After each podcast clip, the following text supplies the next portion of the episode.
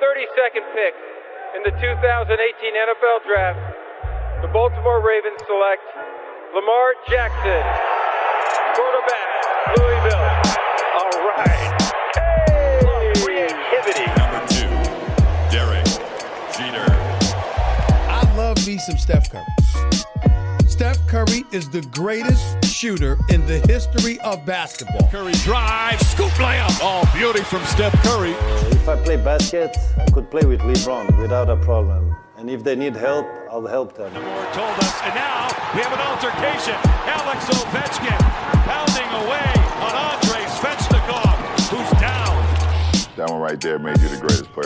Bonjour à toutes, bonjour à tous, la MLS is back sur les ondes de Hype.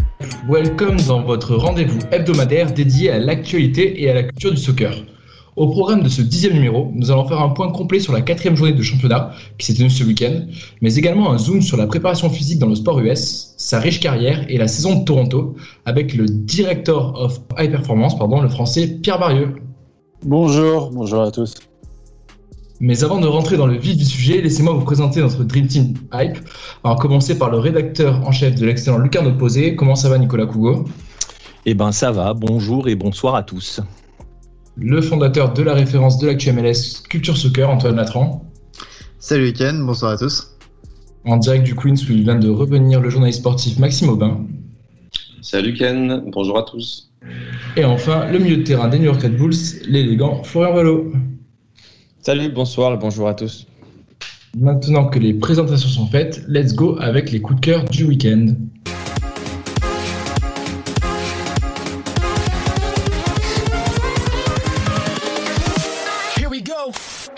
Et tout d'abord, un petit point Ligue des champions de la CONCACAF, très cher à Nicolas Cougo. Euh, les quarts de finale retour ont eu lieu et encore une fois, à la fin, ce sont les Mexicains qui gagnent.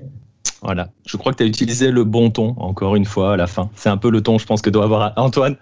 On a le débat chaque année, hein, parce que chaque année, c'est toujours la même histoire. On se dit, ah, c'est bon, l'écart se réduit, l'écart se réduit. Oui, bon, bah, il y a toujours un écart, malheureusement.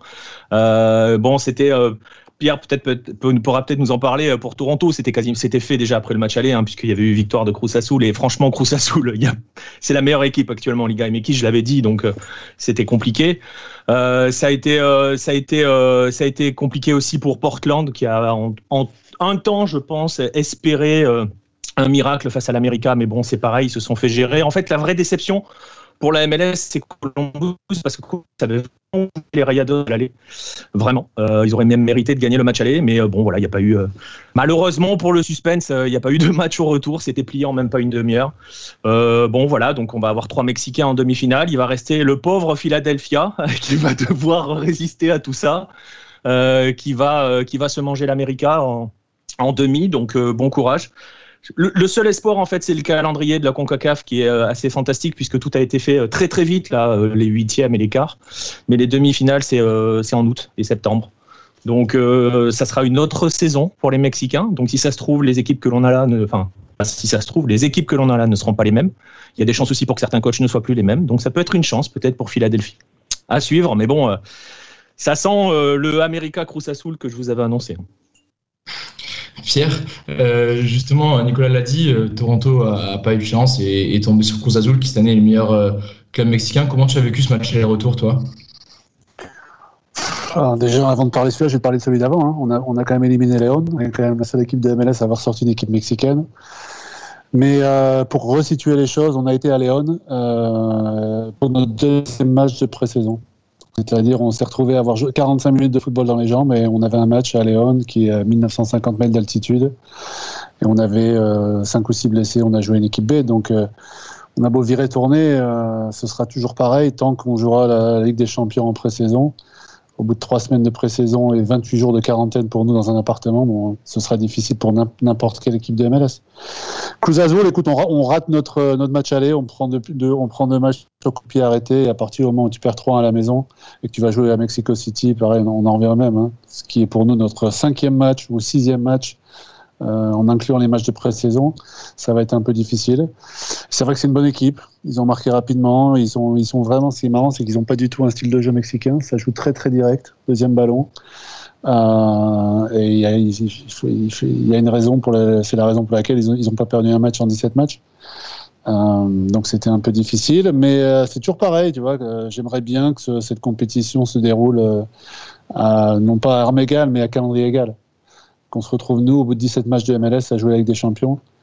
Euh, je pense que les résultats seraient, seraient certainement différents. Ouais, c'est quelque chose qu'on avait mentionné dans notre podcast spécial là-dessus. Antoine, tu avais notamment incité là-dessus.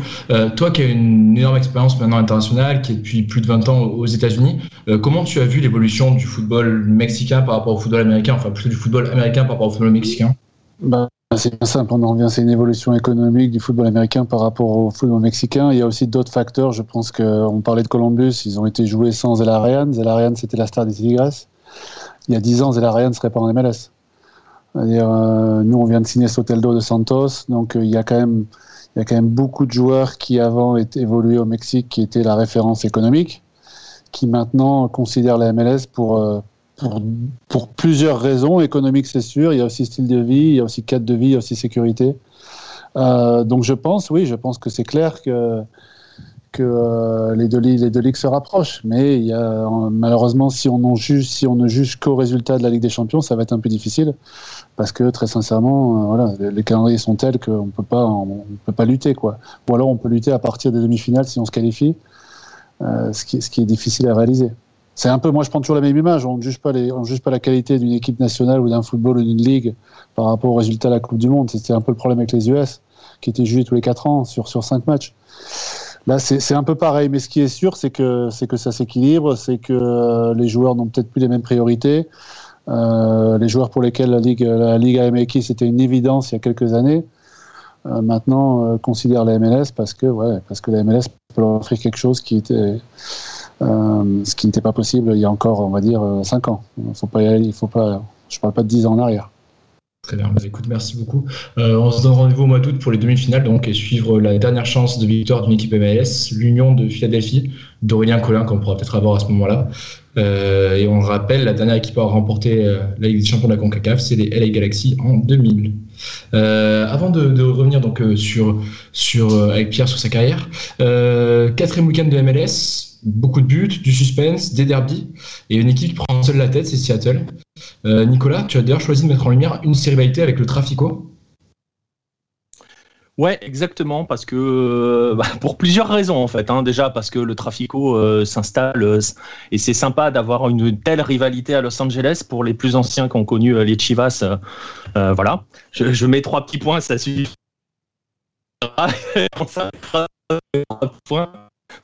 Euh, en tribune. On a eu une grosse ambiance. Il y avait un peu moins de 8000 personnes. Je crois que c'était 25% de, de capacité.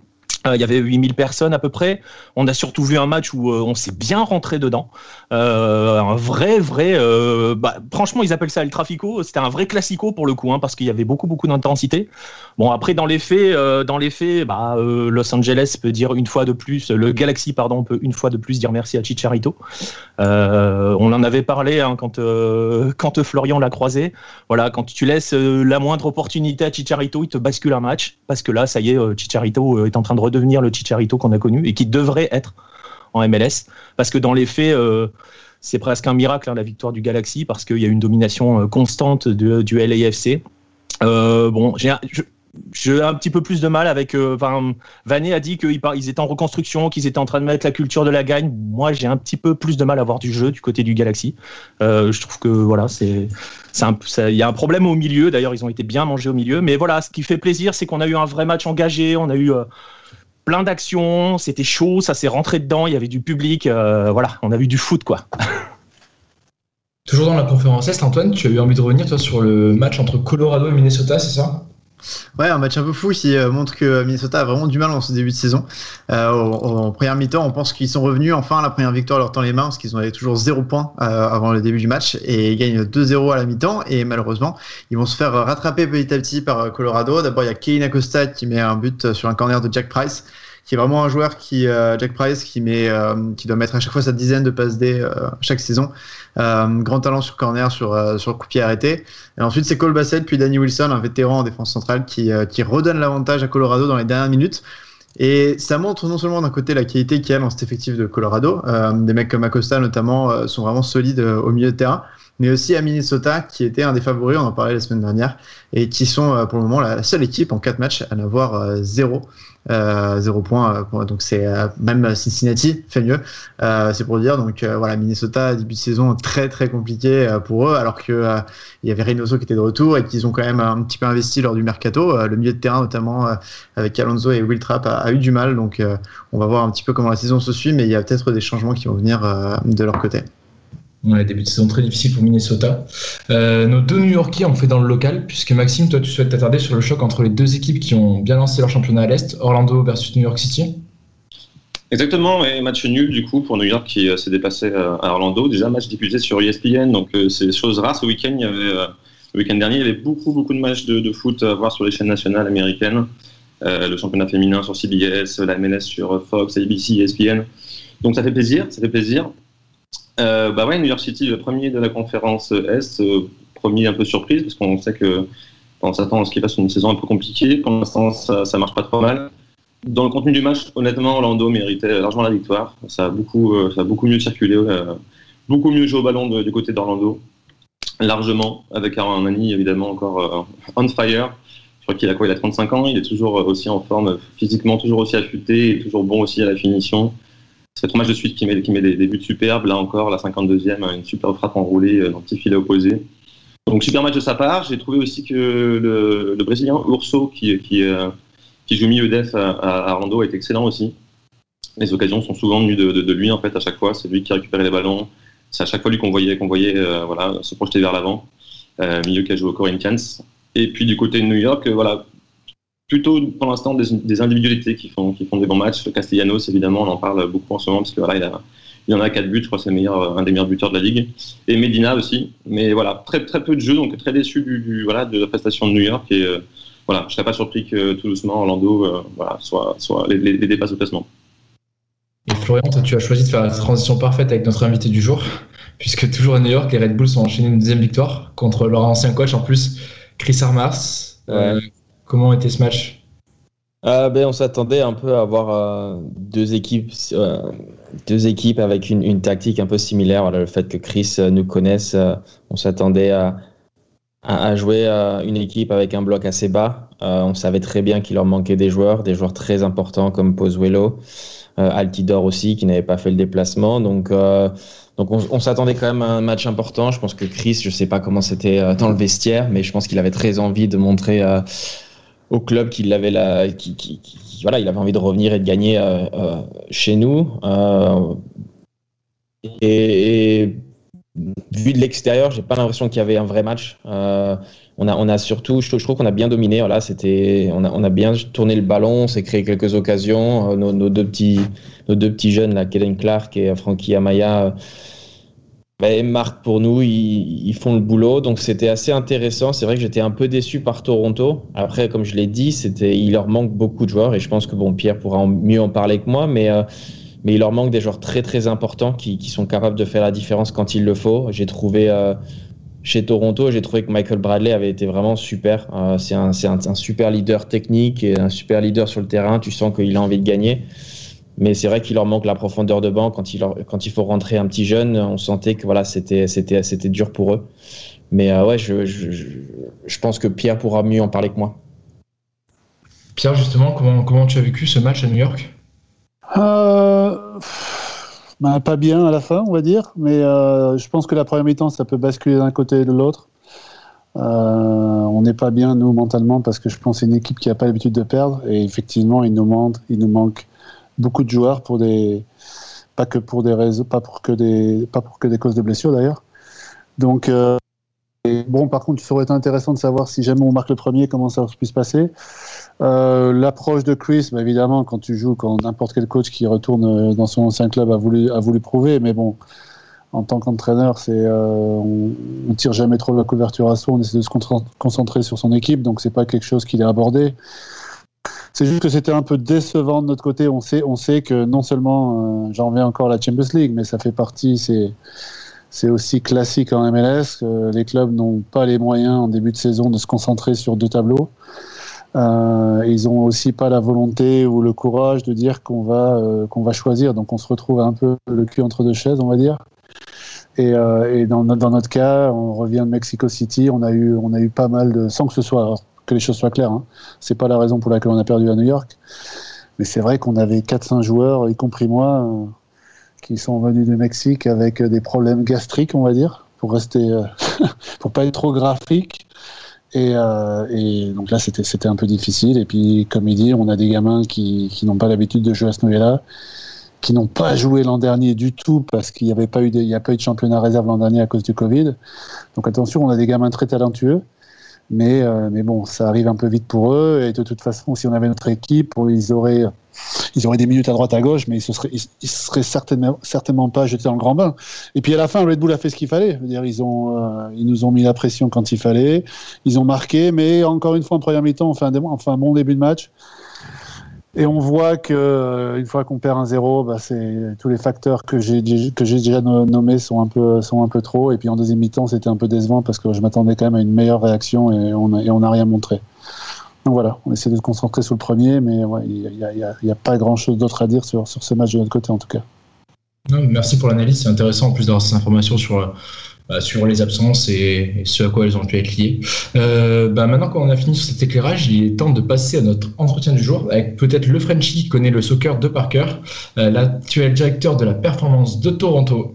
Russia, he's suddenly gone soccer man. I am. He and I are both excited to welcome one of the biggest names in the MLS. Pierre Barriot a découvert le soccer au siècle dernier, en 99 à l'Université de Virginie.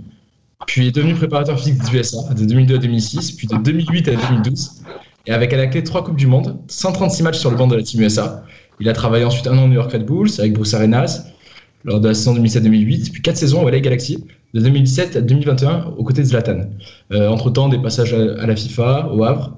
Et donc depuis euh, le début de l'année, euh, Pierre, tu es devenu le directeur de la performance de Toronto. Donc merci d'être avec nous déjà. Et est-ce que tu peux justement bah, nous expliquer comment se passe ton acclimatation à Toronto et quel est ton rôle exactement? Euh, alors le rôle, c'est c'est donc directeur de la, perf. C'est en gros, je supervise tout sauf le technique. Donc euh, je supervise le médical, je suis la préparation physique, la nutrition, etc. Et J'essaie un peu d'être le filtre euh, entre le technique et ce qu'on appelle chez nous le background staff, le support staff. Euh, parce que j'ai aussi voilà j'ai ce côté euh, j'ai ce background dans le médical mais j'ai aussi ce background euh, dans le coaching j'essaie un peu de voilà de, réguler euh, de réguler tout ça pour euh, ben, pour qu'on ait euh, pour qu'on ait une armée qui je dirais une armée qui fonctionne au service du général. Le général étant le coach. Donc ça c'est pour le rôle. L'acclimatation bah, a été difficile hein, parce que parce que c'est Toronto parce qu'on a été on était obligé de faire la pré-saison à Toronto parce qu'il y avait une finale de coupe à jouer au bout de trois semaines de pré-saison euh, je l'ai encore dit ce matin à pas mal de gens, il, y a une, raison simple pour laquelle Toronto n'a jamais fait de pré-saison à Toronto depuis 17 ans. C'est parce que c'est fa- pas forcément, pas forcément fait pour. Et là, on n'avait pas le choix, donc on s'est retrouvé euh, avec les règles. euh, on joue dans la MLS, mais on doit respecter les règles sanitaires canadiennes qui ne sont pas les mêmes qu'aux US. Donc on avait 25 joueurs et sur ces 25, on était 18 à passer 15 jours dans un appartement. Euh, jusqu'au et le, le jour, le 16e jour était le premier jour de pré-saison. Donc c'était 15 jours dans un appartement strict avec livraison des repas. Donc ce qui n'est pas forcément l'idéal pour débuter une pré-saison qu'on est censé suivre un programme. Et puis on a eu, un, on a eu une crise de Covid au bout de, 13 au bout de 12 jours. On s'est retrouvé avec 13 jours de plus, cette fois-ci tout le monde euh, en quarantaine. Donc on a passé 28 jours sur, sur 41 en quarantaine. Ils ont annulé la finale de, ils ont annulé la finale du Canada et puis donc on s'est retrouvé à descendre en Floride. Ce qui était assez difficile pour les joueurs parce qu'ils avaient déjà passé un an, euh, quasiment un an sur la route euh, l'an dernier, euh, loin de chez eux. Donc moi j'étais très très pressé de, nous retrouver ici parce que je pensais qu'on allait avoir des con- entre la météo, les terrains, les adversaires potentiels, c'était tout bénef. Mais je me suis rendu compte que à, observer la réaction des joueurs en arrivant ici, je me suis rendu compte qu'il y avait un traumatique, un traumatisme psychologique que j'avais un peu sous-estimé, même si on m'avait prévenu. Euh, donc ça a été vraiment une pré-saison chaotique. J'en reviens donc à l'exemple de Ligue des Champions. On, a joué 45 minutes en match amical et on, s'est retrouvé à aller jouer à Léon pour, nos- pour notre deuxième match. Donc, euh, et depuis on, depuis, on essaie un peu de rattraper un peu le, le temps perdu. Euh, ça explique aussi les, certaines des blessures qu'on a eues. Euh, donc ça a été euh, chaotique, on va dire.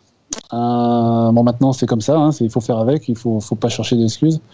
Euh, et je pense qu'on est, on, on doit dire, on va être à une semaine de se retrouver enfin euh, dans une position favorable avec, euh, avec, une, avec une condition physique adéquate, euh, des joueurs disponibles.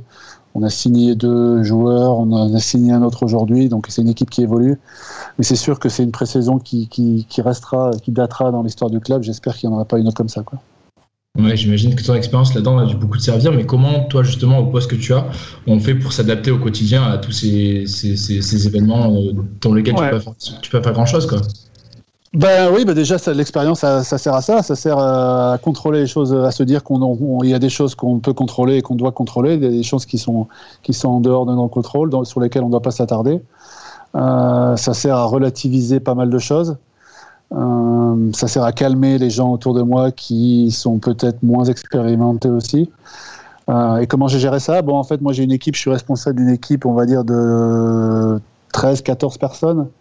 Euh, je suis en charge de, bah de que c'est bien d'avoir des experts à chaque dans, chaque domaine. Le challenge, c'est que ces experts soient capables de travailler ensemble, ces experts soient capables de, de, de, garder les choses euh, en perspective et de savoir qu'on est tous euh, responsables euh, d'une partie infime du résultat. Et, qu'il faut, voilà, il faut. Je fais plus du management et de la coordination dans mon nouveau rôle que, que de l'animation sous le terrain et ce n'est pas forcément intéressant. Je sers, de, je sers de ressources, on va dire, au niveau des méthodes et des techniques. Euh, mais en l'occurrence, euh, cette année, c'était surtout euh, essayer d'aligner un peu les nouvelles, la nouvelle vision, la nouvelle méthode d'entraînement du staff. par rapport à ce qui était fait avant, on a une, on a une équipe de vétérans qui était habité, habituée à une, à une routine alors par routine, c'est pas c'est pas du tout péjoratif, mais bon, c'est une équipe qui a eu du succès en jouant d'une certaine façon et qui n'a jamais, qui a quasiment quasiment pas changé en 5-6 ans. Et euh, il se retrouve avec un nouveau coach, des nouvelles méthodes d'entraînement, de plus de volume, une intensité plus grande. Euh, donc mon rôle a été de, de préparer mon staff à ça parce que le staff n'y était pas habitué non plus, et aussi d'expliquer aux joueurs euh, ce qui les attendait et ce qu'on met en place pour que la transition se fasse de, de manière la plus euh, la plus souple possible. Antoine Latran de Culture Soccer a une question pour toi. Ouais, je sais pas si euh, maintenant vous êtes tous vaccinés, euh, mais euh, pendant un certain temps, j'imagine que vous aviez dû être euh, donc en train de faire les déplacements pour les matchs sans être vacciné, donc avec des tests récurrents. Euh, comment ça a impacté les joueurs? Est-ce que vous aviez le droit quand même, ou est-ce que les joueurs, surtout je pense aux plus jeunes, parce que les plus vieux n'ont pas leur famille avec eux, mais les plus jeunes qui voulaient peut-être euh, aller dans, dans une ville pour prendre un, un dîner ou sortir un petit peu après avoir un... Comment ça se, ça, ça se différencie? Est-ce que du coup tout le monde était reclus dans leur chambre tout en entre soi? C'est marrant parce que j'avais même pas mentionné, euh, même pas mentionné le Covid, autre que notre euh, notre Covid spoiler qu'on a eu, mais euh, c'est des règles, ultra strictes. C'est-à-dire, c'est c'est ce qui explique un peu l'impact psychologique des joueurs l'an dernier. Moi, je l'ai pas vécu, heureusement. Euh, C'est-à-dire qu'ils ont l'impression d'être en prison depuis, un an. Quoi. Nous, on a été testé euh, sur les sept derniers jours, on a été testé huit fois. Donc, euh, on est rentré du Mexique, on a été à 6 heures, on a été testé. Le lendemain matin à 9 heures, les résultats n'étaient pas revenus, qu'on se testait encore. Alors, c'est moi qui suis en charge de tout ça. Parce que mon rôle, je, je, je suis le CEO, le COVID officer. et, euh, c'est des protocoles très très drastiques, mais c'est intéressant que tu parles du vaccin parce que ben, au Canada, une des raisons pour laquelle on est toujours en Floride et je pense qu'on n'est pas prêt de rentrer, c'est parce que le Canada est très en retard par rapport aux US au niveau des vaccins. C'était une des c'était un des points positifs pour l'équipe à venir justement s'établir ici, c'est pour être vacciné. Mais ça nous a aussi, euh, ça nous a aussi jeté des bâtons dans les roues parce qu'on a fait des vaccins en trois fois parce qu'on devait partir au Mexique.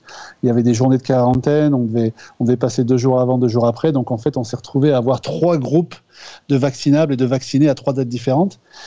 Et on a eu pas mal de réactions au vaccin. Alors je ne sais pas, Florian pourra nous dire s'ils ont fait le JNJ. J'ai parlé avec euh, Ivan, ton trainer, avec qui j'ai bossé trois ans Galaxy euh, samedi. Mais nous, on n'avait pas accès au JNJ, donc on a fait, euh, on, a fait Pfizer et Moderna. Et on a un exemple, hein, on a un joueur qui n'a pas joué, qui pas joué à New York parce que bah, parce qu'il était au lit du vaccin pendant trois jours. Donc, euh, et on s'est retrouvé justement à avoir, euh, à ne jamais être sous la même longueur d'onde parce qu'on avait les vaccinés de la veille qui, qui, avaient des, qui avaient des symptômes, les vaccinés qui, ceux qui allaient le lendemain et ainsi de suite. Donc, ça nous a pris aussi deux semaines. Donc, donc tout ça, c'est derrière nous. Euh, demain, je serai ce qu'on appelle fully vaccinated à 15 jours de la deuxième dose. Et, et donc ça, ça fait partie des facteurs que ça fait partie des facteurs qui font, qui me font dire que que le pire est derrière nous et que et que, que, que ça va aller. Florian, toi aussi, cette logistique euh, vaccin, Covid, c'est quelque chose qui, qui vous pèse euh, à New York? Euh, Je pense que ça pèse, ça pèse à tout le monde dans la ligue. Après, le Toronto, ça, c'est encore une fois, enfin, les, les équipes canadiennes, c'est, c'est beaucoup plus compliqué pour eux. Ils sont loin de leur famille, ils sont en Floride. L'année dernière, Pierre n'était pas avec eux, mais l'année dernière, ils étaient. Euh, Hartford. Ouais, voilà. C'était au milieu de nulle part, il n'y avait rien à faire. Je, je discutais avec Chris Mavinga, que je connais, qui me disait que euh, l'année dernière, ils rentraient, euh, ils allaient s'entraîner, ils rentraient à l'hôtel, ils faisaient rien. Ils faisaient rien parce qu'il n'y avait rien, rien à faire autour. Là, en Floride, il y a, il y a une fois que je pense qu'ils seront tous vaccinés, euh, ils auront la possibilité d'être un peu plus libres parce que c'est plus ouvert. Et puis, comme l'a dit Pierre, nous, on s'est fait vacciner donc en une fois. On a eu le, le JNJ et c'est vrai que certains d'entre nous l'ont ressenti le lendemain. Euh, on s'est fait vacciner à deux jours de notre dernier match amical contre DC et moi le lendemain j'avais euh, c'est comme si j'avais eu la grippe quoi. J'avais les symptômes euh, de la fièvre, des courbatures de partout. Euh, je me suis pas entraîné parce que je pouvais pas et donc je comprends tout à fait que certains de, de- de- de- des joueurs de Toronto voilà n'aient pas pu jouer parce que c'est vrai que les, effets secondaires selon les patients ils, diffèrent mais mais ils peuvent être très importants. Donc je pense qu'une fois que tout le monde sera vacciné, ça va commencer à, réouvrir. Ils vont pouvoir avoir un peu plus de liberté. Euh, malheureusement, c'est vrai que quand on l'entend, Pierre, c'est qu'ils n'ont pas eu de chance depuis le début de saison. Euh, je pense que le pire est derrière eux maintenant. Ils vont récupérer tout le monde et, euh, et, on, peut, on doit s'attendre à une équipe qui va être vraiment très costaud. Alors, j'ai pas répondu à la question au niveau des familles. Je pense que l'impact, très sincèrement, l'impact psychologique, il est pire pour les, pour les, pour les joueurs plus âgés que pour les jeunes. C'est-à-dire les jeunes ici, les jeunes qu'on a sont très jeunes, donc ils sont ici, euh, ils sont en Floride, ils sont en stage. C'est un stage qui se prolonge. Ils n'ont pas vu leur famille depuis longtemps, mais là, bon, il se trouve que peut-être que dans deux trois semaines, euh, ils vont pouvoir rentrer pendant deux trois jours. Mais quand tu rentres au Canada, il faut que tu passes trois jours dans un hôtel donc euh, en quarantaine, donc c'est un peu compliqué. C'était surtout dur pour les pour les joueurs établis qui justement ont des familles, qui l'an dernier rentraient euh, trois jours par mois en quarantaine chez eux avant de repartir, et qui là vraiment le club a mis tout en œuvre. On est dans des conditions exceptionnelles. Là, je suis dans une villa euh, 5 étoiles, donc le, club a bien bossé justement par rapport à, tout ce qu'ils avaient appris de, l'an dernier pour préparer cette saison au mieux. Euh, mais ils pensaient qu'on puisse rentrer au Canada euh, mi-mai, et ça, ça va pas être le cas, euh, c'est déjà sûr.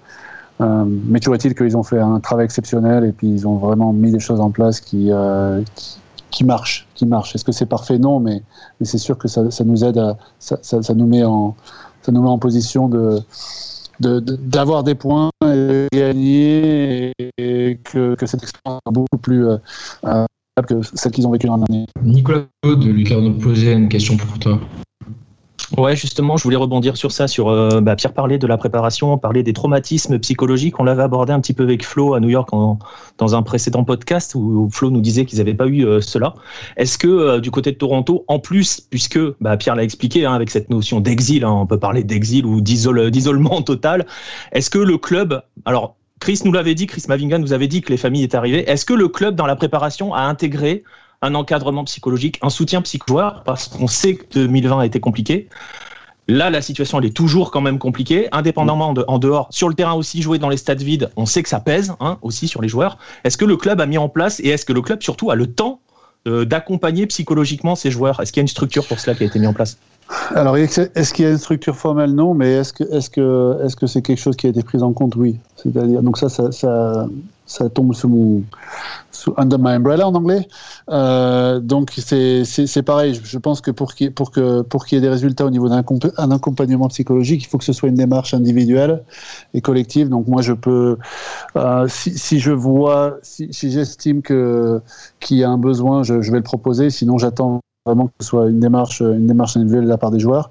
Et oui, il y a une structure qui existe. Euh, oui, ça a été pris en compte parce que justement, ça fait partie des leçons de l'an dernier où ils ont réalisé qu'il y avait un vrai, il y avait eu un vrai traumatisme qui, qui avait, qui, qui s'était créé à la fin de cette saison. Et euh, ils voulaient vraiment euh, mettre les choses en œuvre pour que ce soit, soit pas le cas cette année. Alors, est-ce que c'est parfait? Non, parce que de nouveau, on se retrouve à. Leur avait annoncé qu'on remonterait mi-juin, mi- mi-mai, et ils savent déjà que ce ne sera pas le cas. Mais euh, très sincèrement, euh, bon, j'ai pas vécu l'an dernier malheureusement, je, je le répète, mais je pense que je ne vois pas ce que le club pourra- pourrait avoir fait de plus que ce qu'ils ont fait, que ce qu'ils ont mis en œuvre. Maxime Aubin? Oui, Pierre, j'avais une question aussi par rapport à la partie préparation physique, ce qui est, ce qui est lié au, aussi à la chaleur et en fait, au climat aussi en Floride. On sait que enfin, moi, je suis venu aussi euh, pour ouvrir la, la reprise de la MLS à Orlando. Les joueurs, c'était beaucoup plein, évidemment, des conditions climatiques étaient très Mhm. compliquées à jouer. J'imagine que c'est évidemment aussi pris en compte, mais ça, ouais, ça va pas être évident aussi à, à gérer. Un problème de plus. Ouais, mais c'est marrant que vous. C'est bien parce que je vois que vous avez fait votre boulot en amont parce que vous pensez à plein de choses que, qui sont évidentes et que je me rends compte que j'ai pas mentionné. Alors là, la chaleur évidemment. Euh, mais bon, pour moi qui ai vécu euh, aux Émirats, en Californie, euh, dans le sud de la France, bon, j'adore. Mais c'est vrai que c'est difficile. Et c'est vrai que c'est difficile parce que les, gens se s'adaptent différemment. Je, pensais très sincèrement qu'au bout de deux mois ici, ce serait quelque chose qui, jouerait, pour nous. Parce que c'est bien simple, quand on va jouer euh, au Texas ou en Floride en, été, en tant qu'équipe visiteuse, bon, je pense qu'on est, euh, on est en position défavorable. Nous, pour l'instant, je ne sais pas si parce que c'est des Canadiens qui ont vécu dans le froid ou des Américains qui sont habitués à Toronto, ils ont justement du mal à s'y faire. On s'est entraîné plus tôt aujourd'hui. Parce que, euh, parce que malheureusement, je me, je, me, je me rendais compte que sur, des, euh, sur ma périodisation, des jours qui devaient être un peu avec beaucoup moins de volume et d'intensité, on se retrouvait avec, des, avec une charge de travail qui était excessive, tout simplement parce que euh, à travail égal, euh, c'était ressenti beaucoup plus durement parce qu'il faisait trop chaud. Euh, on perd entre 4 et 5 pounds par entraînement. On a vu jusqu'à du 11 pounds par entraînement sur une charge de travail qui à New York serait, serait vraiment, on va dire, une charge moyenne. C'est pas, pas une grosse journée. Donc, donc en- encore une fois, on a mis les choses en place. On essaie de s'adapter, mais mais ça, ça, par contre, dès le début, je pensais que ce serait un avantage pour nous à long terme, et, euh, ça l'est pas encore. Euh, L'autre raison, c'est qu'on on joue des matchs. Ben là, on va recevoir Columbus mercredi. On joue à 7 h du soir. Donc ce sera pas voilà, c'est un peu comme quand j'étais au Galaxy où on s'entraînait dans la chaleur et on jouait dans un climat parfait à 7 h du soir.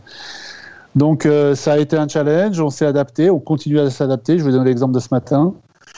Et euh, parce que ce qui est sûr, c'est que ça va, ça va faire qu'empirer ici. Et, euh, et on est là pour rester. Donc euh, je pense toujours qu'à long terme, ce sera plus un atout qu'autre chose.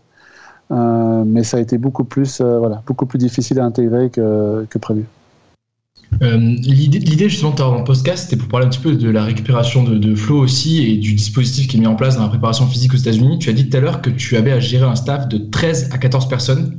Euh, pour connaître un petit peu les staffs en Ligue 1, je pense pas qu'ils aient autant de, de- de personnes, ne serait-ce que juste dans ce staff physique. Euh, justement, bah, comment, comment on travaille aux États-Unis et qu'est-ce qui, enfin, comment ça se déroule en fait? Ouais, bon après ça dépend des structures. Euh, Je peux parler de mes, mes deux dernières structures. Euh, comment ça se déroule? C'est pas forcément différent que n'importe où au monde, sauf qu'il y a plus. De... Enfin, j'étais en Angleterre aussi, j'étais en Première Ligue, donc c'est un peu une structure à l'anglaise euh, où on a des, euh, je- comme je l'ai décrit, pour moi des, des spécialistes, euh, des experts dans des rôles bien définis. Euh, donc en l'occurrence à Toronto, on a je sais pas euh, comment ça se passe pour Ivan Red Bull, mais euh, la MLS requiert d'avoir trois, trois kinés du sport, athletic trainers. On a quelques internes, on a des vidéo analystes que j'in- que j'inclus de mon côté, qui des fois peut dépendre du technique. On a beaucoup de, on va dire, on a trois ou quatre da- data analystes. Donc Toronto appartient à MLSI, qui, qui est propriétaire des Raptors, qui est propriétaire des, euh, des, euh, des Maple Leafs. Donc j'ai en gros à ma disposition des statisticiens, des mathématiciens, euh, si, besoin. On a toutes les spécialités médicales que tous les clubs ont, des, des, des podologues, des, euh, des traumatos, des... on a un CMO, Chief Medical Officer, donc dans certains clubs, ça, va être un orthopédique ou ça va être un médecin du sport, en l'occurrence on en a deux.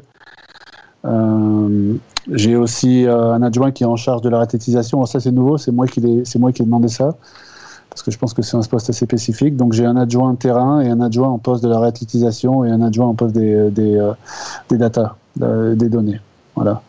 Euh, alors comment ça se passe? Ben, ça, dépend des scénarios, mais ce qui est sûr, c'est qu'il il faut, donner à, ces- personnes-là des, responsabilités, il faut montrer qu'on a faire confiance, montrer qu'ils y a une raison pour laquelle elles sont là, c'est qu'elles ont été recrutées sur leurs compétences, et leur permettre de s'exprimer euh, toujours au service euh, du joueur et, surtout au service du staff technique, en espérant, en espérant contrôler le contrôlable, ce que je disais avant.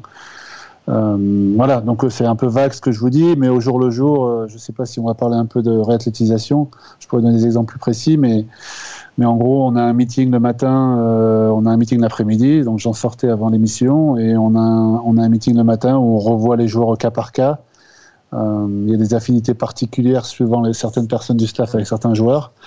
Et, et on fait le point sur ce qui a été fait, ce qui va être fait dans la journée. Et moi, je relaye ça à l'entraîneur pour savoir sur qui, euh, sur qui exactement il peut compter, pour qu'il sache sur qui il peut compter pour l'entraînement et, euh, et, pour, et pourquoi exactement. Parce que certains joueurs, on être obligé d'adapter leur, charge de travail.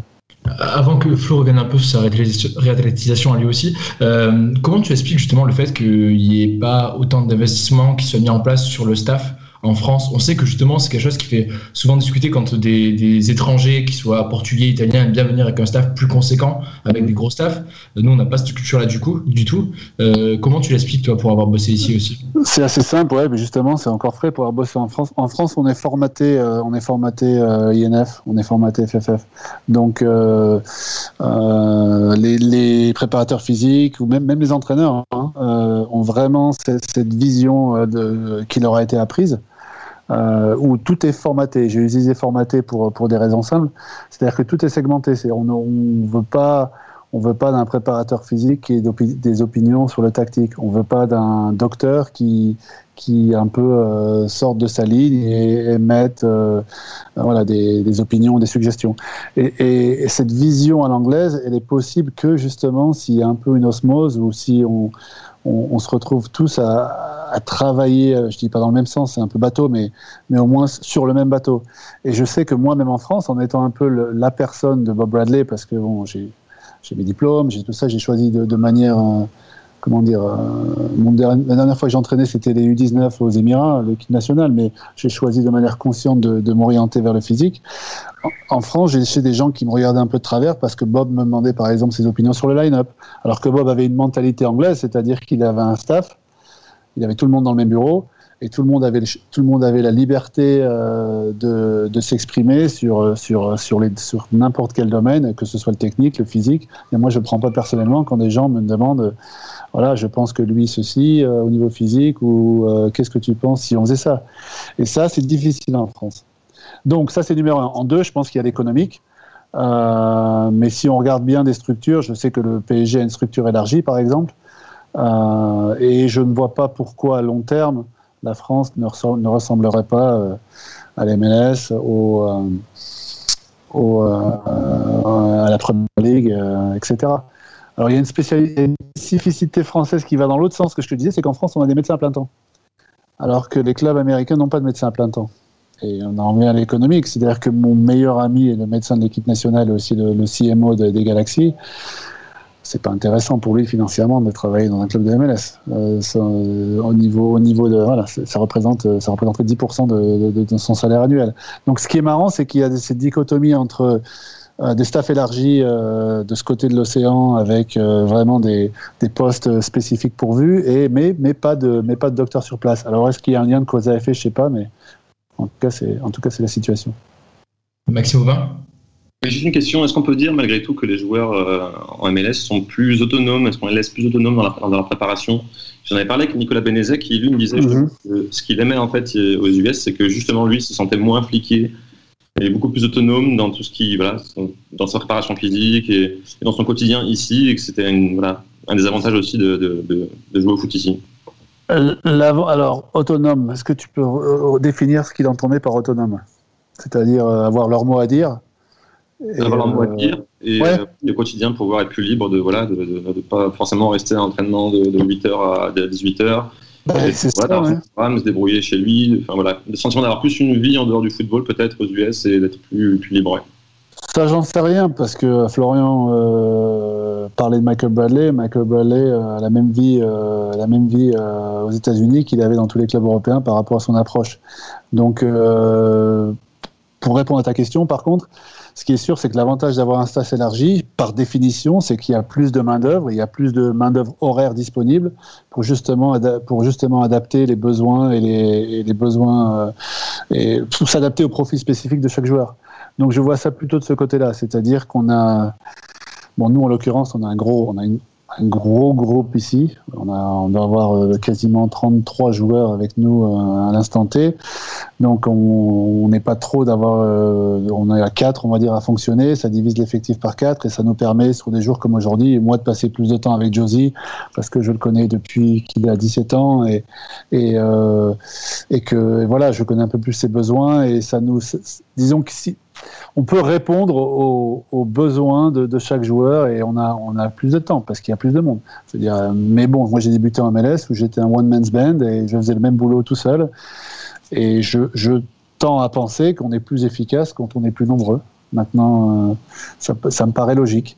Après, ce qu'il faut bien sûr, c'est garder, euh, garder la dynamique au niveau, de, au niveau de, du staff, garder la dynamique au niveau des joueurs parce que ben, parce que moi, je, je, dis toujours à mon staff que voilà, tu peux avoir une relation privilégiée avec lui, mais il faut pas que ça, il faut pas que ça en devienne euh, une, voie de garage pour lui. Il faut que je, suis en charge de tout ça et je fais aussi tourner parce que faut pas croire, les joueurs savent savent ce qu'ils ce qu'ils peuvent demander et à qui. Donc, euh, il faut toujours il faut toujours avoir le juste équilibre. Bien sûr, Florian, on t'a évoqué plusieurs fois, Florian Valo des New York Red Bulls. Euh, toi, justement, bah, comment tu, vis ça au quotidien et actuellement, donc tu, tu viens d'une blessure. Euh, comment, comment tu es encadré? Bah, On est très bien encadré. Euh, comme le disait Pierre, il y a, un, gros staff, surtout médical. Nous, on a la chance, à New York, on est très. Euh, L'équipe est très proche avec les, les, hôpitaux new-yorkais, les meilleurs chirurgiens. Donc, moi, quand j'ai décidé de me faire opérer du genou, en trois jours, c'était fait. En trois jours, j'étais opéré et j'ai un suivi euh, quotidien. Après, euh, à New York, je pense qu'il nous manque du, du staff. Euh, il nous manque du staff parce que euh, c'est un club qui demande beaucoup à ses joueurs euh, physiquement. Et on a quand même, comme l'a dit, on a, on a trois. On a trois kinés, dont Ivan, donc Pierre Connet, avec qui il a travaillé, qui est le, le, qui est en charge de, de, la cellule, mais il nous manque euh, peut-être un, un, autre kiné et de, de, un ou deux massages thérapies, euh, thérapeutes comme ils disent ici, pour, pour vraiment s'occuper de nos joueurs parce que voilà, la demande est énorme. Euh, je, je, pense qu'à Toronto, avec l'arrivée de Chris, euh, la, la, demande a énormément changé. Les joueurs ne sont pas prêts à ça. Euh, c'est beaucoup, beaucoup plus intense pour eux et c'est peut-être pour ça qu'il y a beaucoup de blessures. Mais voilà, nous, on est, je suis pris en charge tous les jours. Je, je, je, fais mes soins tous les jours. J'ai la possibilité d'aller euh, euh, sur New York euh, au sein de l'hôpital qui ont tous les, les, dernières technologies, les, derniers, les dernières machines pour pouvoir bien travailler et bien revenir. Donc on est vraiment bien encadré. J'ai pas eu la chance de, de, de, jouer en Europe et de pouvoir faire une comparaison, mais, euh, voilà, les clubs mettent les moyens pour pouvoir euh, récupérer joueurs le plus rapidement possible. Antoine, tu voulais réagir aussi? Ouais, c'est une question pour les deux, euh, Pierre et, Florian. Euh, il y a en MLS pas mal de clubs qui ont encore des, pelouses synthétiques et on se souvient que euh, lorsque Didier Drogba jouait en MLS, il avait décrété de pas vouloir jouer sur les synthés, donc il était exempté de, tous les matchs là-dessus.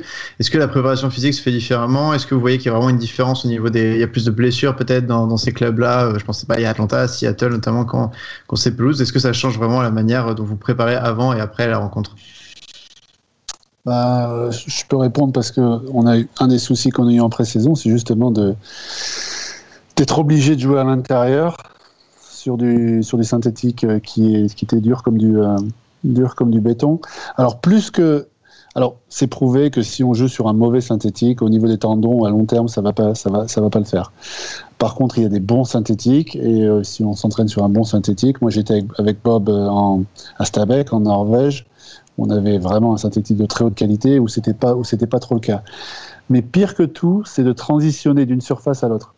C'est-à-dire euh, de, passer ce qui nous arrivait à nous. Malheureusement, je cherche pas d'excuses, mais je vous dis ce qui s'est passé. On était obligé d'être dans la dans la bulle sur un synthétique euh, first generation et puis ça allait pas, donc on a demandé à jouer au stade où il faisait moins 20 degrés, mais il y avait peu de chauffée, mais c'était quand même gelé. Et après, enfin, euh, on avait besoin de terrain, donc on se retrouve au centre d'entraînement où il faisait quand même moins 20 degrés, où là c'était pas chauffé sur une pelouse gelée.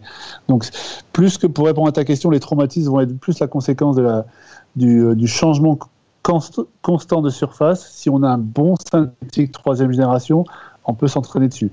Maintenant aussi, pour répondre à ta question, euh, les clubs que tu as mentionnés qui jouent sur synthétique ne s'entraînent jamais sur synthétique. Donc ça, la réponse est dans la question. Euh, et je pense que c'est que c'est assez clair. Maintenant, je sais pas ce qu'en pense Florian. Je sais pas s'il s'entraîne sur du turf euh, au Red Bulls. Non, on s'entraîne, on s'entraîne jamais sur du, du synthétique. Euh, moi, je sais, enfin par expérience, le fait d'avoir joué euh, plusieurs fois sur synthétique et après avoir eu des opérations, le, le corps le lendemain, voilà, on subit plus que, que la normale. Euh, après, c'est en train de changer. Il me semble que Portland va changer son terrain en herbe bientôt d'ici un ou deux ans. Atlanta, c'est particulier parce que il partage le terrain avec l'équipe de football américain. Donc au niveau, au niveau des coûts, je pense que c'est moindri, mais c'est vrai que euh, il me semble que toutes les équipes, euh, enfin il y, a- il y a très peu d'équipes qui sont encore sur synthétique. Il me semble qu'il y en a deux ou trois, je crois. Peut-être que je me trompe, mais, euh, mais c'est vrai qu'on peut changer. Ils sont tous à l'ouest en fait. C'est Pacific Northwest, c'est Seattle, Portland, euh, Van- Vancouver. Et euh, il, reste, il reste New England et Atlanta. Voilà. Bon, le coach de Portland m'a dit il y a trois ans que dans trois ans, il serait sur la- sur l'herbe. Donc on, on y est. Mais ils ont un souci, c'est qu'ils partagent leur équipe avec, un, avec Portland State, une équipe de foot, euh, foot américain. Donc c'était ça un peu le, le hic. Mais euh, voilà, c'est pas. Florian a bien dit, c'est pas pas l'idéal et quoi qu'il quoi qu'il arrive, je pense que quand on revient quand on revient de blessure, quand on que quelle que soit la blessure, on va conseiller une reprise de course sur terrain souple. Par définition, le synthétique n'est pas terrain souple. Voilà. Tu, tu- tu as évoqué tout à l'heure, Pierre, euh, donc euh, dans ton équipe, tu avais plusieurs data scientists et euh, quel est exactement leur rôle dans- pour toi en fait euh, dans tout ce qui est la partie préparation physique?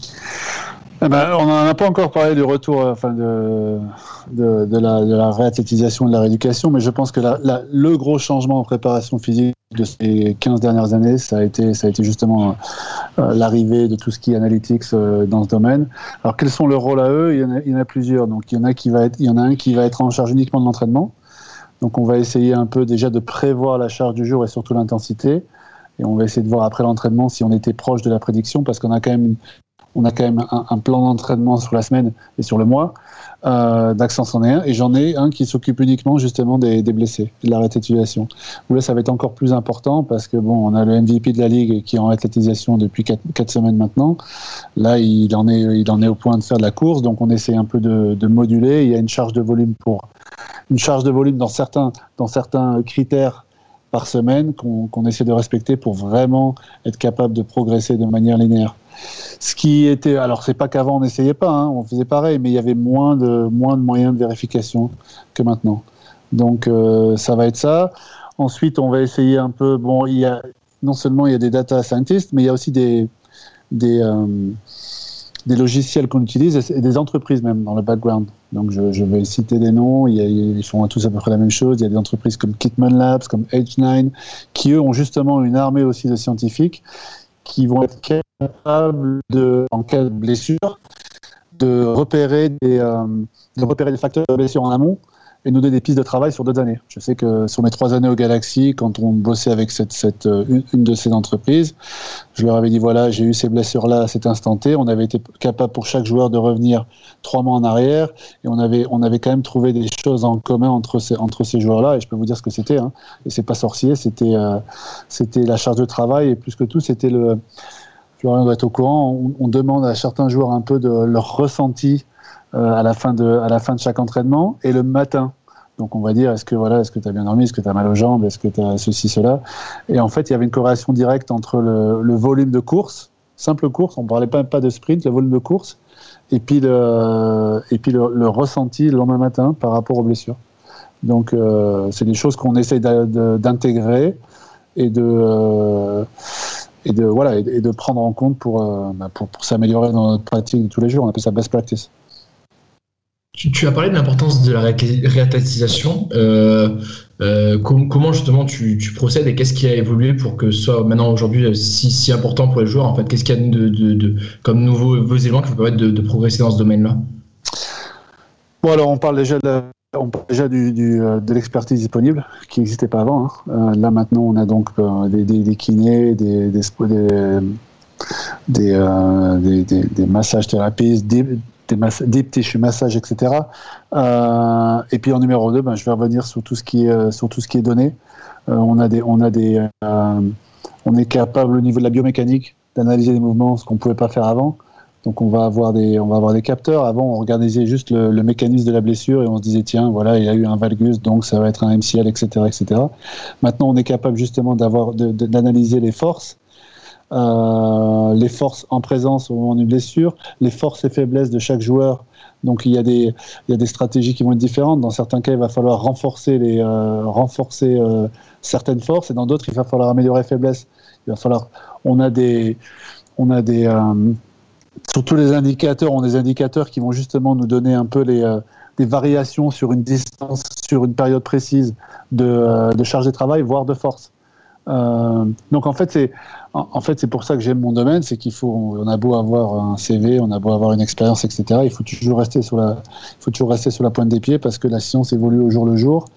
Euh, et il y a des choses qui sont, il y a des choses qui doivent être prises en compte et il y a d'autres qui doivent pas être prises en compte et les autres, ben, c'est par rapport à notre expérience. Il y a, il y a des, des techniques sur, qui, auxquelles on auquel on, prête de l'attention parce qu'on parce qu'on l'a vécu et on sait que c'est important et, d'autres qui le sont moins. Donc c'est il y a toujours il y a- toujours une part de subjectif, ce qui fait que notre philosophie à Toronto n'est peut-être pas la même que, dans d'autres clubs. C'est vrai que tu l'as abordé, mais entre tes études de, préparateur physique et de, sport à l'époque euh, des années 90 en France et aujourd'hui, ton métier au final a été totalement transformé. Quoi. Bah, c'est l'approche est la même, mais les, euh, les hommes, les méthodes, les techniques, euh, les mentalités sont, sont différentes. Euh, ce que je voulais dire, c'est qu'il faut pour, pour, intégrer mon poste, il faut avoir ce, ce côté médical, mais aussi ce côté tactique. Je pense vraiment que c'est essentiel de comprendre, d'avoir été sur un banc pour de comprendre un peu le, le mode de pensée d'un entraîneur, pour pouvoir justement répondre à ses besoins et de la même façon. C'est ce que je dis toujours quand je, quand je vais dans le meeting des staffs, je suis, euh, je suis euh, l'avocat de la partie médicale. Et quand je suis avec mon équipe, j'essaye un peu de leur, leur montrer ce que, ce que pensent les coachs et surtout pourquoi ils le pensent, pour qu'on arrive, à un- arrive à un juste équilibre. Mais ça a changé, on en revient, moi, il y a 20 ans, euh, Polar, on, utilisait Amisco en France, Polar, où on était obligé de télécharger la fréquence cardiaque avec, avec une montre. Dire, euh, et maintenant, bon, la fréquence cardiaque euh, on est intégrée au veste de GPS. Donc, euh, et je pense que dans 2-3 ans, il y aura plus de GPS, on sera, on sera passé au visual tracking. Donc, il faut, c'est sûr que c'est ce qui est passionnant, c'est que, c'est que ce qui est vrai aujourd'hui ne le sera peut-être, euh, le sera toujours demain, mais peut-être, mais peut-être pas autant. En tout cas, c'est passionnant aussi de t'entendre parler. Euh, Maxime, une dernière question peut-être? Oui, dernière question sur la nutrition qui joue aussi un rôle important dans la performance. On sait que ça, ça évolue aussi beaucoup. Euh, on se souvient de Zlatan Ibrahimovic qui, quand il est arrivé à Paris, a dit que voilà, il voulait tout changer, que ça allait pas du tout ce qu'il mangeait. Ça a été quoi sa réaction quand il est arrivé à Los Angeles? Ah, J'ai jamais entendu parler de nutrition avec lui. Euh, tous les autres sujets, oui, mais la nutrition, ça n'a jamais été un point, qu'on a abordé ensemble. Euh, donc j'ai eu non, bah, de, de ce côté-là, il n'y avait aucun souci. Quand il est arrivé, quand il est arrivé, bon, il sortait d'une grosse blessure, euh, beaucoup plus grosse que les gens ne le pensent. Je pense pas que ça pouvait être plus gros que ça d'ailleurs. D'ailleurs, j'ai entendu, j'ai lu, soit dit au passage, j'ai lu qu'il s'était blessé hier un genou, donc euh, qu'il avait peut-être manqué l'euro. Je suis curieux de savoir ce qu'il en est exactement. Euh, non, la nutrition, il n'y a aucun problème. C'est un grand pro. C'était surtout de, c'est surtout d'être capable de, ben, il y avait un point d'interrogation. hein. Est-ce qu'il serait capable justement de- de continuer à jouer à ce niveau-là parce qu'il était revenu très très tôt avec Menu, trop tôt.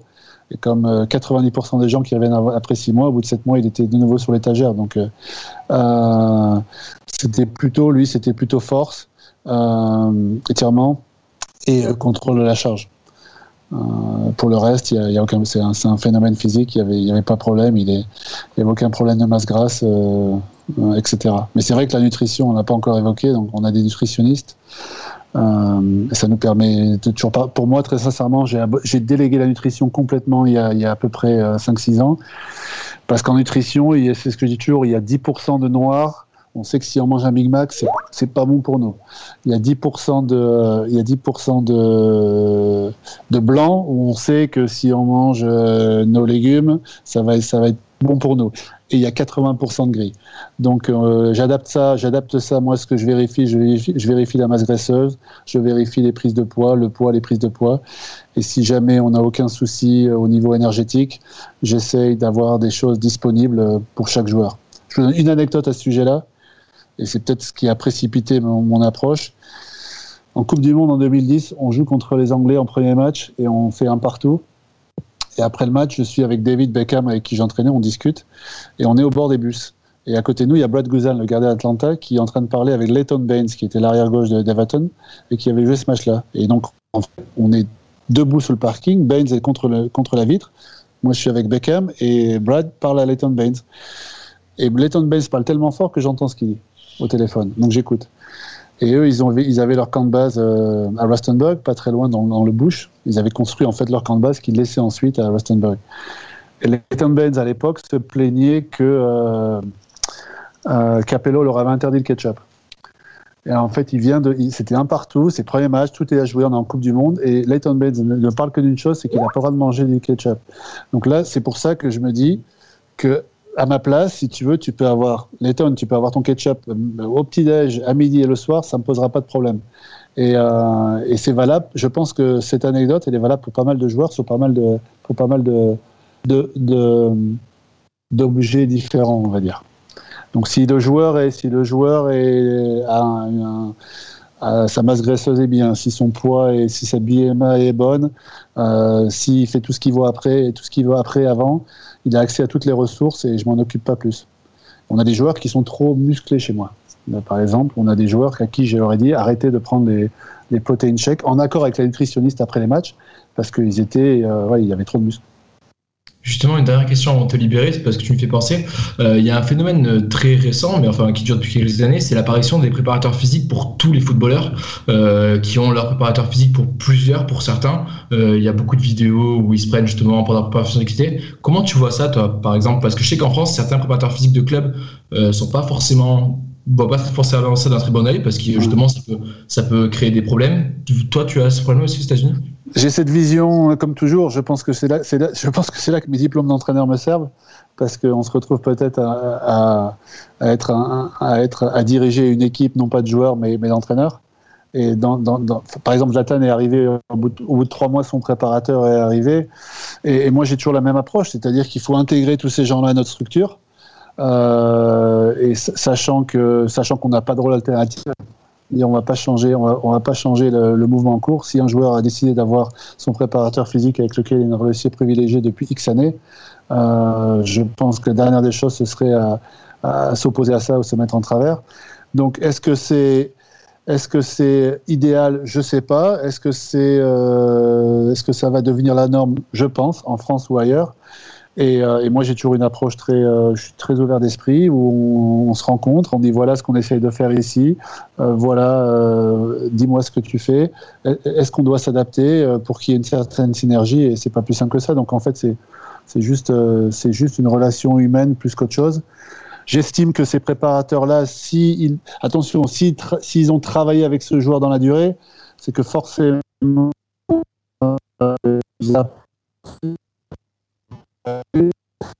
structure collective et l'intuition, il n'y a, pas d'autre alternative. Je me méfie toujours par contre de certains préparateurs physiques qui ne, le seraient pas, qui seraient plus gourous. Et donc, au bout d'un moment, il suffit juste de savoir avec qui on a affaire. Dans le cas de Zlatan, c'était clair que c'était un, vrai préparateur physique, un massage thérapeute qualifié. Et je dis, dans 90% des cas, je pense que c'est la situation à laquelle on a, on face. J'ai eu certaines fois des gars qui étaient plus là en tant que conseiller psychologique, ami, que véritable préparateur physique. Des fois qu'on peut vraiment avoir quelques, quelques situations un peu plus tendues, mais c'est, je dirais que ça reste des exceptions. Ok, super. Bah, écoute, on aurait pu discuter pendant des heures avec toi. Euh, J'espère qu'on aura l'occasion dans la saison de revenir un petit peu sur Toronto, sur aussi ton, ta carrière. D'ailleurs, je pensais à une interview de Culture Soccer que tu avais fait euh, il y a un an pile à peu près, où tu racontes pas mal d'anecdotes justement sur Team US, ta relation avec Zlatan, etc. Euh, dans tous les cas, merci beaucoup et à très bientôt, j'espère, dans Head Podcast, Pierre Barieux. N'y a pas de souci. Bah, étant donné que j'ai commencé à travailler au sec dernier, j'ai quand même pas mal d'anecdotes. je ne dirais pas ça. Je ne suis pas si vieux que ça, j'ai commencé jeune. ok, merci à vous tous. Salut Florian, merci. ravi de te connaître. Merci beaucoup Pierre, bon courage. Ok, bye. Messieurs, en quelques mots, nous, il est temps que vous nous expliquiez pour la prochaine journée euh, quels sont pour vous le match à ne pas rater? If I play basket, I could play with LeBron without a problem.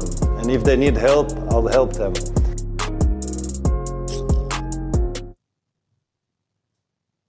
Alors Florian, de ton côté, quand qui joue New York, Ouais, bah nous on va jouer, on va jouer Philadelphie. Euh, sans manquer de respect à nos deux derniers adversaires, euh, je pense que là ça va être un, un vrai gros test, surtout à Philadelphie.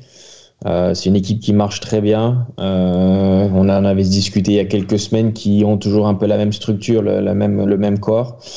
Donc voilà, j'ai hâte de voir ce que ça va donner. Euh, on est sur une bonne lancée de deux victoires, deux clean sheets de suite. Et donc, comme je l'ai dit, voilà, ça va être un vrai test contre peut-être l'une des meilleures, une des meilleures équipes de la, conférence Est, peut-être un des favoris pour la gagner. Donc euh, voilà, j'ai, j'ai hâte. Mais on, on, est, on est sur une bonne lancée et je pense qu'on on va leur donner du fil à retordre. et J'espère voilà gagner le match surtout. Tu passeras le bonjour de notre part à Aurélien Collin en tout cas. Plaisir, ouais. Maxime, de ton côté, quel match tu nous conseilles de, de, de ne pas rater le, le week-end prochain? Écoute, après tout ce, que- tout ce qu'a dit euh, Pierre et tout ce qu'il nous a raconté, c'était passionnant. Je vais regarder Toronto c'est contre New York en plus. Euh, donc, euh, c'est, en plus, c'est un match qui se fera au Yankee Stadium. Ils sont de retour au Yankee Stadium à côté là.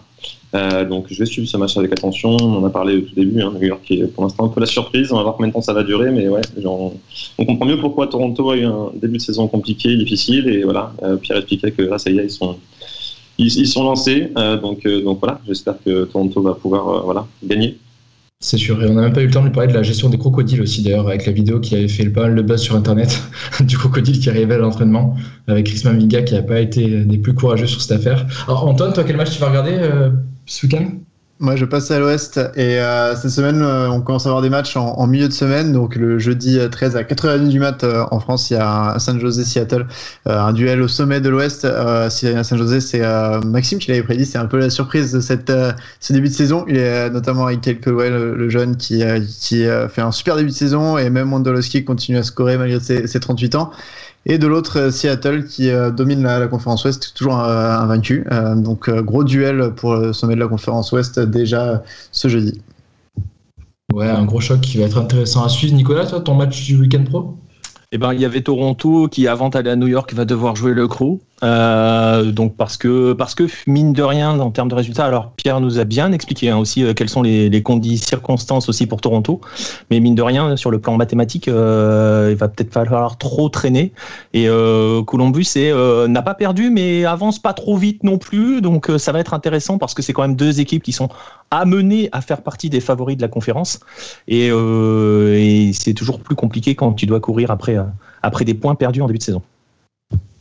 C'est sûr. Bah écoutez messieurs, un grand merci pour votre expertise. J'espère que ce podcast APMLS vous aura plu. En tout cas, n'hésitez pas à réagir et à prolonger les débats sur les réseaux sociaux de Hype India et à nous écouter sur Deezer, Spotify ou Apple Podcast. On vous donne rendez-vous la semaine prochaine pour de nouvelles aventures. Vive le soccer